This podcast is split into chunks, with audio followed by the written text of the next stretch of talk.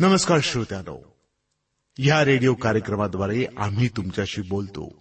तुम्ही आम्हाला पत्र पाठवता आणि आमच्याशी देखील बोलता तुम्ही विचारलेली माहिती तुम्हाला आम्ही सांगतोच त्यासोबतच खऱ्या देवाची ओळख करून देऊन आपला स्वर्गात जाण्याचा मार्ग सोपा देखील करतो येशू ख्रिस्त हाच एकमेव आहे की जो मानव होऊन या धर्तीवर आला आणि मानवाची पाप आपल्या डोक्यावर घेऊन त्याची पापापासून सुटका केली त्याची केवढी मोठी शिकवणूक की पापाचा अभ्यर करा पाप्यांचा नाही आपल्या कार्यक्रमाद्वारे आम्ही याबद्दल अधिक विस्तारानं सांगत आहोत आणि त्यापूर्वी ऐका हे भावगीत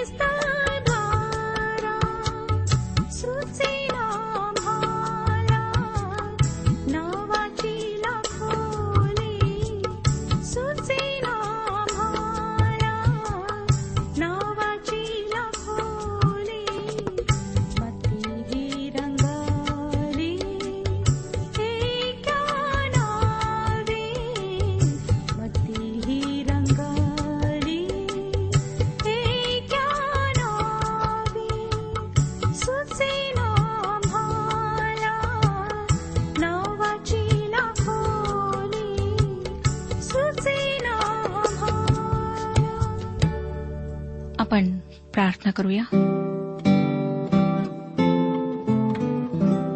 हे आमच्या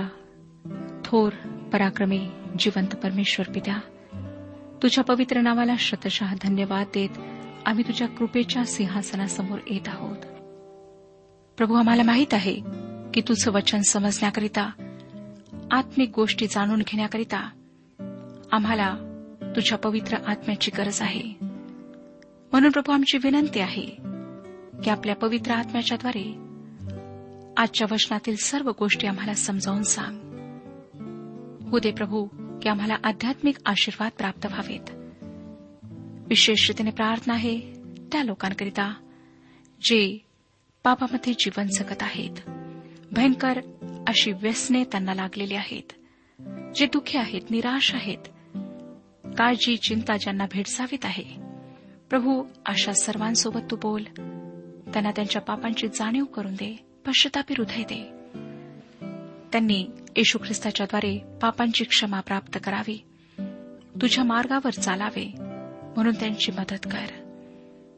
जे बिछाण्याला खेळलेले आहेत वृद्ध आहेत अनाथ आहेत जे आजारी आहेत त्या सर्वांवर दया कर प्रभू आपल्या सामर्थ्य हाताने त्यांना स्पर्श कर त्यांना आरोग्य दे त्यांच्या जीवनात तू कार्य कर प्रत्येक लहान थोर व्यक्तीला मी तुझ्या पवित्र हातात देत आहे आणि हीच प्रार्थना करीत आहे की प्रत्येकावर तू आशीर्वाद पाठव ही प्रार्थना तारणाऱ्या प्रभू यशू ख्रिस्ताच्या गोड आणि पवित्र नावात मागितली आहे म्हणून तो ऐक आमेन श्रोत्यानो नवीन करारातील करिंदकरास पहिले पत्र ह्याचं अध्ययन आम्ही करीत आहोत आज दुसऱ्या अध्याच्या शेवटल्या दोन वचनांवर आणि त्यानंतर तिसऱ्या अध्यातील काही वचनांवर आम्ही विचार करणार आहोत देवाच्या गोष्टी जेव्हा पवित्र आत्मा आम्हाला प्रगट करतो तेव्हाच त्या आम्हाला समजतात कारण श्रोत्यानो आमचे डोळे आमचे कान व आमचे हृदय देवाचे गुज समजण्यासाठी अपुरे असमर्थ आहेत जर तुम्हाला देवाचा आत्मा आता चालवत नसेल तर पावलाचे हे समजणे हे जे म्हणणे आहे तुम्हाला नक्कीच अवघड वाटेल करिंद करास पहिले पत्र दुसरा अध्याय पंधरा आणि सोळा वशने काय सांगतात पहा जो आध्यात्मिक आहे तो तर सर्व गोष्टी पारखतो तर त्याची स्वतःची पारा कोणाकडूनही होत नाही प्रभूचे मन असे कोणी ओळखले आहे की त्याने त्याला शिकवावे आपल्याला तर ख्रिस्ताचे मन आहे या वचनांमध्ये तो आम्हाला काय सांगत आहे ते आपण आता पाहणार आहोत जो आत्मिक आहे त्याला असे म्हटले आहे म्हणजे ज्याच्यामध्ये पवित्र आत्मा वस्ती करीत आहे तो तो देवाचा पुत्र आणि कन्या आहे तो सर्व गोष्टी समजतो म्हणजे त्याला सर्व गोष्टी समजतात आणि तो स्वतः कोणाकडून समजण्यात येत नाही म्हणजे कोणी त्याला समजू शकत नाही आत्मिक माणूस हा दैहिक माणसाच्या किंवा देह स्वभावाच्या माणसाच्या अगदी विरुद्ध स्वभावाचा असतो आत्मिक माणसाला दैवी सत्य समजते परंतु देह स्वभावाचा माणूस त्याला समजून घेऊ शकत नाही पुढे जाऊन पॉल म्हणतो कारण प्रभूचे मन असे कोणी ओळखले की त्याने त्याला शिकवावे खरोखर श्रोतानो प्रभूला कोण शिकू शकेल आणि त्याचे मन कोण जाणू शकेल आम्ही देवाला काही शिकू शकत नाही परंतु देव आम्हाला अनेक गोष्टी प्रगट करू शकतो तथापि जोपर्यंत आमच्यामध्ये ख्रिस्ताचे मन नाही तोपर्यंत देवाचा आत्मा आम्हाला आत्मिक गोष्टी प्रगट करू शकत नाही जोपर्यंत श्रोत्यानो तुम्ही एक तारण पावलेली ख्रिस्ताच्या रक्ताने देवाबरोबर समेट झालेली व्यक्ती नाही तोपर्यंत तुम्हाला ख्रिस्ताच्या वधस्तंभाविषयीचा संदेश मूर्खपणाचा वाटतो ना वधस्तंभावर मरणारा माणूस केवळ पराभवाचे चिन्ह आहे असे नाही तुम्हाला वाटत हाच तारणाचा मार्ग आहे सत्य पटण्याऐवजी तुम्हाला हा सर्व मूर्खपणा नाही वाटत का तरीही प्रभू परमेश्वर म्हणतो की आमचे अर्थात मानवजातीचे तारण होण्यासाठी त्याच्या पुत्राने वधस्तंभावर मरण पत्करावे ही त्याची पद्धत व त्याची सुज्ञता आहे आणि आम्ही त्याच्यावर विश्वास ठेवावा अशी त्याची इच्छा व अपेक्षा आहे तुम्ही प्रामाणिक असाल तर मला वाटतं की तुम्ही ही गोष्ट मूर्खपणाची आहे असे तुम्हाला वाटते हे कबूल करावे बऱ्याचशा लोकांना ख्रिस्ताच्या वधस्तंभावर मरण्याची कल्पना मूर्खपणाची वाटते एक असहाय्य दुबळा माणूस ज्याला अन्यायाने वधस्तंभावर खेळण्यात आले तो तुमचे व माझे काय तारण करू शकेल असेच कित्येक जणांना वाटते ख्रिस्ताला जेव्हा वधस्तंभावर खेळण्यात आले तेव्हाही लोकांना असेच वाटले जो स्वतःला वाचू शकत नाही तो इतरांना काय वाचवू शकणार जोपर्यंत श्रोतानो देवाचा आत्मा हे गुज आम्हाला प्रगट करीत नाही तोपर्यंत आम्हाला ते समजत नाही कारण आम्ही देह स्वभावाचे लोक आहोत जो आत्मिक आहे त्याला हे गुज नक्कीच समजते पावलाने या अध्यायामध्ये मानवजातीचे दोन भाग पाडले आहेत एक आत्मिक माणूस व दुसरा देह स्वभावाचा माणूस आदामापासून जन्मलेला आदामाप्रमाणे पाप करण्याची वृत्ती मुळातच अंगी असलेला जन्मतःच पाप करण्याची वृत्ती असलेला माणूस म्हणजे देह स्वभावाचा माणूस होय व देह स्वभावाचा माणूस पापाशिवाय दुसरे काहीही करू शकत नाही जरी तो चांगल्या गोष्टी करीत असेल तर त्यामागे मिश्र हेतू असतात उदाहरणार्थ एखादा दानशूर श्रीमंत माणूस जरी अन्यायाने पैसा मिळवत नसला तरी त्याच्या दानधर्माच्या कृत्यामागे केवळ गरिबांसाठी करुणा नसते तर असा दानधर्म करून आपल्याला पुण्य मिळेल व सरते स्वर्गात प्रवेश मिळेल अशी त्याची अपेक्षा असते स्वतःचे अंतस्थ हेतू तपासण्याची आम्हाला गरज आहे श्रोतानो आम्ही जर एखाद्या असहाय्य व्यक्तीला मदत करीत असू तर ती प्रेमापोटी करतो की ती मदत करण्याने आपल्याला त्या व्यक्तीच्या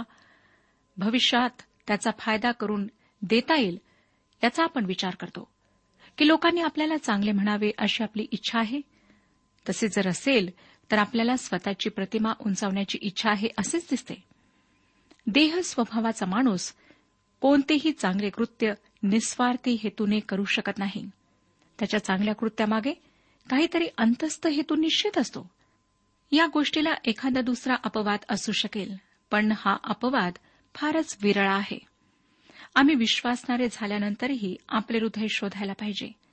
आत्मपरीक्षण करायला पाहिजे यासाठी की आम्ही कोणतेही कार्य स्वार्थी हेतूने करू नये जरी आम्ही देवाच्या सेवेमध्ये असलो श्रोतानो तरी आमच्या सेवेमागे मिश्र हेतू नाही याची आम्ही खात्री करून घ्यायला पाहिजे नैसर्गिक किंवा देह स्वभावाचा माणूस देवाच्या आत्म्याच्या गोष्टी समजू शकत नाही असे पॉल म्हणतो त्याच्यासाठी त्या गोष्टी मूर्खपणाच्या असतात आजचा समाज प्रगत आहे असे सर्वजण म्हणतात कारण आजच्या समाजामध्ये अनेक सामाजिक संस्था आहेत व त्या समाजातल्या कठोर समस्यांना सोडविण्याचा प्रयत्न करतात उदाहरणार्थ दारूबाजी अनैतिक वर्तन वाढती गुन्हेगारी वगैरे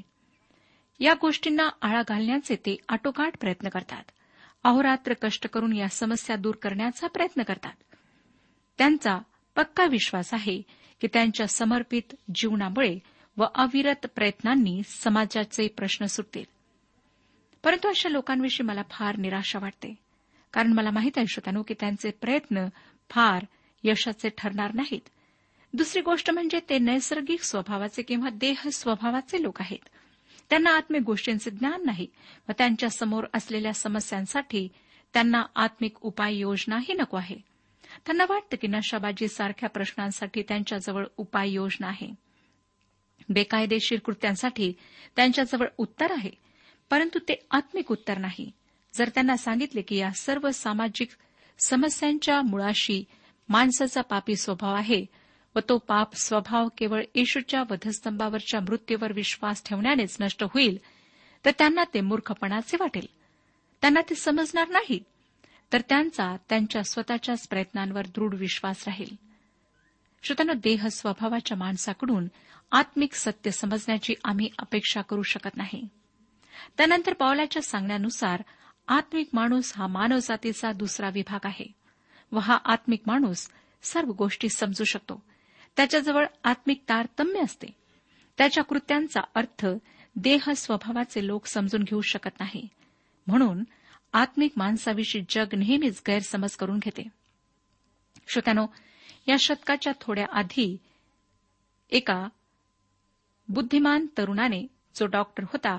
ख्रिस्ताच्या वधस्तंभावर विश्वास ठेवला व त्याच्या पाचरणाला प्रतिसाद दिला त्याचे नाव होते डॉक्टर स्वाइडझर त्याने सर्व जगिक सन्मान मान मरातब पैसा व कीर्ती यांना नाकारले व मध्य आफ्रिकेच्या जंगलातल्या रानटी जमाती वैद्यकीय सेवेसाठी तो तिथे निघून गेला त्याने आपला देश सोडला तेव्हा त्याच्याजवळ तीन डॉक्टरेट पदव्या होत्या त्याचे हे कृत्य देहस्वभावाच्या माणसाला मूर्खपणाचे वाटले ते त्याला समजू शकले नाहीत त्याने आपल्या सर्वस्वाचा त्याग येशूच्या पाचारणामुळे केला हे त्याचे कृत्य दैहिक जगाला समजू शकले नाही श्रोत्यानो हाच आत्मिक माणूस व दैहिक माणूस यांच्यामधला फरक आहे ते या स्वभावाची माणसे आहेत कारण त्यांचा देवाच्या पवित्र वचनाशी म्हणजे पवित्र शास्त्राशी वेगवेगळ्या प्रकारचा संबंध आहे देह माणसाकरिता पवित्र शास्त्र मूर्खपणाचे आहे तर आत्मिक माणसाला देवाच्या वचनाचे महत्व समजते व त्यातील आत्मिक तारतम्य समजते आता पुढच्या अध्यामध्ये आपण पुढचे विभाजन पाहणार आहोत तिसऱ्या अध्यायाची मध्यवर्ती कल्पना अशी आहे की परमेश्वराच्या योग्य कल्पनेमुळे ख्रिस्ती सेवा स्पष्ट होते आपण पाहिले श्रोत्यानो की पॉल मानवजातीला दोन विभागात विभागतो एक तर देह स्वभावाचा माणूस व दुसरा आत्मिक माणूस आता तो आणखी विभाजन पाळतो ती विभाजन विश्वासणाऱ्यांचे आहे देह स्वभावाचे ख्रिस्ती व आत्मिक ख्रिस्ती ते देह स्वभावाने चालणारे आहेत की आत्म्याच्या प्रेरणेने चालणारे आहेत हे त्यांच्या जीवनावरून व ख्रिस्ती सेवेवरून दिसून येते करिंदकरास पहिले पत्र तिसरा अध्याय आणि पहिलं वचन सांगतं बंधुजन हो जसे आध्यात्मिक माणसाबरोबर बोलावे तसे तुमच्याबरोबर मला बोलता आले नाही तर जसे दैहिकांबरोबर जसे ख्रिस्तातील बाळकांबरोबर तसे मला बोलावे लागेल या ठिकाणी आम्हाला तिसरा वर्ग आढळतो तो अनैसर्गिक ख्रिस्ती माणूस किंवा अनैसर्गिक माणसाचा आहे आपण नैसर्गिक किंवा दैहिक माणसाविषयी पाहिले व आत्मिक माणसाविषयी वाचले त्याला आपण अतिमानव असे म्हणू शकतो आता या ठिकाणी श्रोतानो अनैसर्गिक माणूस आपल्याला पाहायला मिळतो तो अनैसर्गिक आहे कारण तो ख्रिस्ती असूनही दैहिक किंवा देह स्वभावाचा आहे तो ख्रिस्तामध्ये अजून लहान बाळ आहे म्हणजे त्याची आत्मिक वाढ सर्वसाधारणपणे जेवढी व्हायला हवी होती तेवढी झाली नाही पावलाच्या या पत्रामध्ये सुरुवातीच्या भागामध्ये तो दैहिक गोष्टींविषयी पुष्कळ चर्चा करतो व शेवटच्या भागामध्ये तो आत्मिक गोष्टींची चर्चा करतो मला वाटतं श्रोतानो दैहिक गोष्टींची चर्चा करून त्याला अगदी कंटाळा आला असावा कारण बाराव्या अध्यामध्ये सुटकेचा उसासा सोडत तो म्हणतो आता भावांनो आत्मिक दानांविषयी तुम्ही अजान असावे अशी माझी इच्छा नाही देह स्वभावाची व्यक्ती जी ख्रिस्ती व्यक्ती असते जी आत्मिकदृष्ट्या वाढत नाही त्याच्याजवळ आत्मिक निर्णय क्षमता नसते किंवा आत्मिक तारतम्य नसते याचे कारण असे नाही श्रोतानो की त्याच्यामध्ये पवित्र आत्मावस्ती करीत नाही त्याच्यामध्ये पवित्र आत्मावस्ती करतो परंतु ह्या व्यक्तीची कृपेमध्ये व ख्रिस्ताच्या ज्ञानामध्ये वाढ होत नाही ही वाढ न होण्याचे कारण म्हणजे त्याचा देवाच्या वचनाबरोबरचा संबंध कमी झालेला असतो त्याने देवाच्या वचनाने स्वतःची आत्मिक भूक भागवलेली नसते साहजिकच त्याची आत्मिक वाढ झाली नाही व अशी वाढ खुंटलेला तो ख्रिस्तामध्ये बालकच राहतो देवाचे वचन ग्रहण करण्याची त्याच्यामध्ये क्षमता असते परंतु इच्छा नसते बाळकाजवळ विद्वान बनण्याची क्षमता असते परंतु त्यासाठी त्याला स्वतःच्या वाढीसाठी दूध पिण्याची गरज सुद्धा असते या उपमेचा उपयोग श्रोत्यानो आत्मिक पातळीवर करण्यात आलेला आहे तिसरा अध्याय दुसरं वचन पहा काय सांगतं मी तुम्हाला दूध पाजले जड अन्न दिले नाही कारण त्यावेळेस तुम्हाला तेवढी शक्ती नव्हती आणि अजूनही नाही अशा लोकांशी पॉल आत्मिक गोष्टींविषयी बोलू शकत नाही कारण त्या गोष्टी ऐकण्याची त्यांची अजून तयारी नसते त्यांच्या दैहिक स्वभावाविषयी बोलणे योग्य असते आणि दुर्दैवाने आजकाल अनेक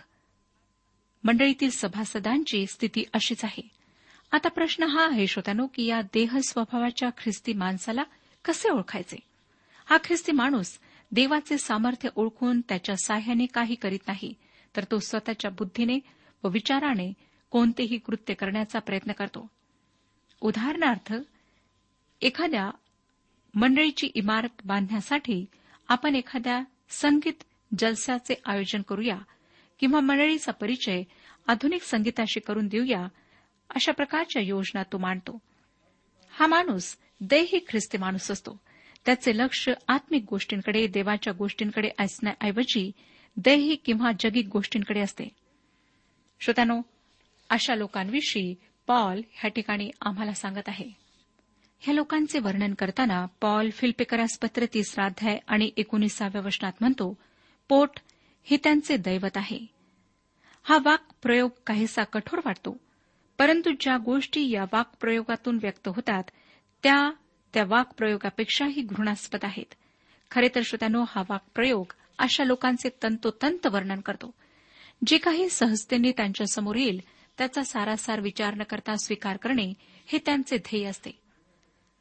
आता दैहिकतेची लक्षणे काय आहेत पॉल तिसऱ्या वचनात काय सांगतो पहा कारण तुम्ही अजूनही दैहिक आहात ज्या अर्थी तुमच्यामध्ये हेवा व कलह आहेत त्या अर्थी तुम्ही दैहिक आहात की नाही व मानवी रीतीने चालता की नाही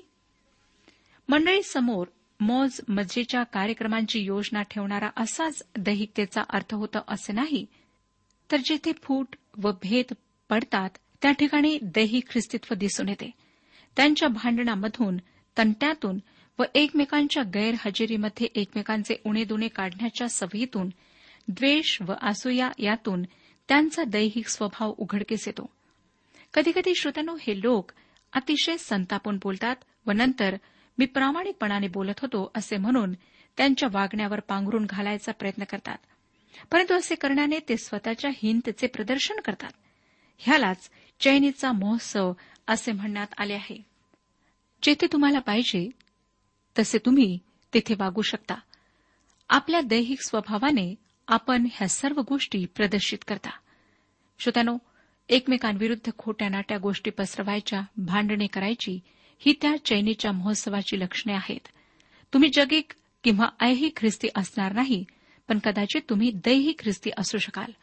पॉल करिंदकरास पहिले पत्र तिसरा अध्याय चार ते सहा वचनांमध्ये म्हणतो कारण जेव्हा एखादा म्हणतो मी पावलाचा आहे दुसरा म्हणतो मी अपुलोसाचा आहे तेव्हा तुम्ही मानवच आहात की नाही अपुलोस कोण आणि पॉल कोण ज्यांच्याद्वारे तुम्ही विश्वास ठेवला असे ते सेवक आहेत ज्याला त्याला प्रभूने दिल्याप्रमाणे ते आहेत मी लावले अपुलोसाने पाणी घातले पण देव वाढवीत गेला आम्ही दोघेही देवाचे केवळ सेवक आहोत असे पॉल म्हणत आहे तो प्रेषण कार्य करणारा होता देवाचे वचन नवीन क्षेत्रांमध्ये सांगणारा होता त्याच्याबरोबर अपुल्लोस आला त्याच्यासह त्याने सभा घेतल्या उपदेश केले व विश्वासणाऱ्यांना देवाच्या वचनात वाढण्यास मदत केली दोघेही देवाचे सेवक होते पुढे सातव्या वचनात आपण वाचतो म्हणून लावणारा काही नाही आणि पाणी घालणाराही काही नाही तर वाढविणारा देव हाच काय तो आहे उपदेशक कोण आहे ही महत्वाची गोष्ट नसते महत्वाची गोष्ट ही असते की देव त्याचा उपयोग करून घेत आहे किंवा नाही जर देव त्याचा उपयोग करून घेत असेल तर त्याचे श्रेय देवाला दिल्या गेले पाहिजे त्याविषयी देवाला गौरव आणि स्तुती देणे राहस्त असते या ठिकाणी दोन गोष्टींकडे मला तुमचे लक्ष वेधून घ्यावेसे वाटते पौलाने देवाचे वचन विश्वासूपणे सांगितले देवाच्या आत्म्याच्या सामर्थ्याने त्याने ते सांगितले त्याच्या उपदेशामुळे विश्वासणाऱ्यांची मंडळी स्थापल्या गेली व आता ह्या विश्वासणाऱ्यांच्या मंडळीतला एक गट पावलाला सर्वश्रेय देऊन त्याला सन्मानित करण्याचा विचार करीत होता किंवा पावलाची वाखाणणी करून त्याला सर्व गौरव देऊ इच्छित होता पॉल त्यांच्या त्या स्तुतीचा फायदा करून सहज गर्व करू शकला असता परंतु पॉल तसे करीत नाही श्रोतानो तो ही गोष्ट ओळखून आहे की तो देवाचा संगतीचा कामगिरी आहे तो जे श्रेय देवाचे आहे ते स्वतःकडे घेत नाही तो स्वतःकडे त्यांचे लक्ष वेधलेले राहू देत नाही तर तो ते लक्ष देवाकडे वळतो व सर्व गोष्टींचे श्रेय तो देवाला देतो आमच्या समाजामध्ये देवाला सर्व उत्तम व चांगल्या गोष्टींचे श्रेय देणारे देवापासून त्याचे गौरव चोरून न घेणारे पुष्कळ उपदेशक असते तर किती बरे झाले असते आता दुसऱ्या गोष्टीकडे मला तुमचे लक्ष वेधायचे आहे ती गोष्ट या करिंथातील मंडळीच्या संदर्भात आहे त्यांच्यापैकी कोणाला पेत्र कोणाला अपुलस तर कोणाला पॉल असामान्य सेवक वाटला व त्यामुळे त्यांच्यामध्ये मतभेद निर्माण झाले पॉलाने आम्हाला आधीच दाखवून दिले की त्यांचे लक्ष ख्रिस्ताच्या वधस्तंभावरून ढळले आहे ते ख्रिस्ताऐवजी मानवाकडे लक्ष लावू लागले होते मानवाला उंचावू लागले होते व त्याची पूजा करायलाही त्यांनी कमी केले नसते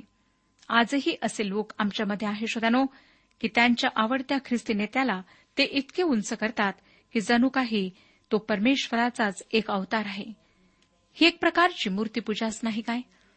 त्या सेवकामध्ये असलेल्या प्रभू यशू ख्रिस्ताला ओळखण्याऐवजी त्यालाच एक देवता बनवणे हे अत्यंत चुकीचे आहे आठवं वचन पुढे सांगतं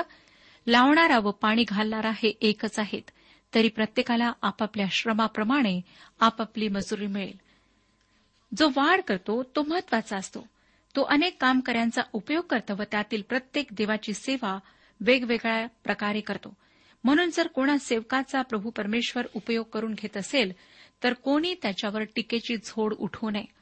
देवाचे वेगवेगळे सेवक वेगवेगळ्या पद्धतींनी सेवा करतात प्रत्येकाची पद्धत व शैली वेगळी असते नऊ आणि दहा वचने कारण आम्ही देवाचे सहकारी आहो तुम्ही देवाचे शेत देवाची इमारत असे हा माझ्यावर झालेल्या देवाच्या अनुग्रहाच्या मानाने मी कुशल कारागिराच्या पद्धतीप्रमाणे पाया घातला आणि दुसरा त्यावर इमारत बांधित आहे तर त्यावरचे बांधकाम आपण कसे करीत आहो ह्याविषयी प्रत्येकाने जपावे श्रोत्यानो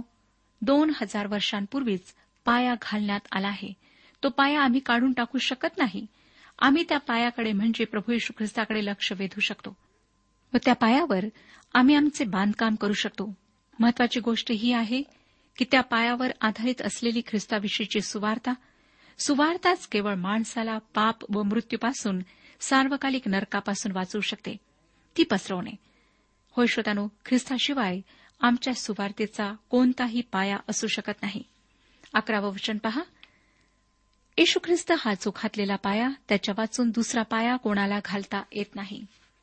श्रोतनो मानवजातीच्या पापाचे ओझे प्रभू येशू ख्रिस्ताने स्वतःवर घेतले त्याने त्या पापांचे प्रायश्चित भोगले व त्याला वधस्तंभावर मरण पत्करावे लागले तिसऱ्या दिवशी तो पुन्हा उठला म्हणजे त्याने मृत्यूवर विजय प्राप्त केला त्याच्यावर जे विश्वास ठेवतात व त्याचा देवाचा पुत्र आमचा तारणारा म्हणून जे स्वीकार करतात त्यांना ख्रिस्ताच्याद्वारे पापापासून मुक्ती व सार्वकालिक जीवन प्राप्त होते ख्रिस्ताद्वारेच केवळ तारण आहे ही ती सुवार्थ आहे व ह्या सुवार्तेशिवाय दुसरी कोणतीही सुवार्ता असू शकत नाही श्रोत्यानो मला माहीत नाही की आपण ह्या सुवार्तेवर विश्वास ठेवला आहे किंवा नाही आपण येशू ख्रिस्तामध्ये तारण प्राप्त करून घेतले आहे किंवा नाही जर नाही तर आज परमेश्वर आपणाला संधी देत आहे परमेश्वर आपणा सर्वांस आशीर्वाद देऊ आजच्या उपासना कार्यक्रमात परमेश्वराच्या जिवंत वचनातून मार्गदर्शन आपण ऐकलं आजच्या या वचनातून आपणास काही आशीर्वाद मिळाला असेल यात काही शंका नाही हो जीवनविषयक काही शंका असल्यास किंवा काही प्रश्न असल्यास किंवा काही प्रार्थना निवेदन असल्यास पत्राद्वारे आम्हाला अवश्य कळवा आम्हाला अगदी आनंदच होईल पत्रव्यवहारासाठी आमचा पत्ता लिहून घ्यावा कार्यक्रम उपासना पोस्ट बॉक्स क्रमांक एक शून्य दोन बेजनबाग नागपूर पिनकोड क्रमांक चार चार शून्य शून्य शून्य चार आमचा ईमेल अॅड्रेस आहे Marathi T T B at radio eight eight two dot com email address पुन्हा एकदा ऐका Marathi T T B at radio eight eight two dot com बरं तर आता इथंच थांबूया कारण आपल्या कार्यक्रमाची वेळही संपत आलेली आहे पुन्हा आपली भेट आपल्या पुढल्या कार्यक्रमात तोपर्यंत नमस्कार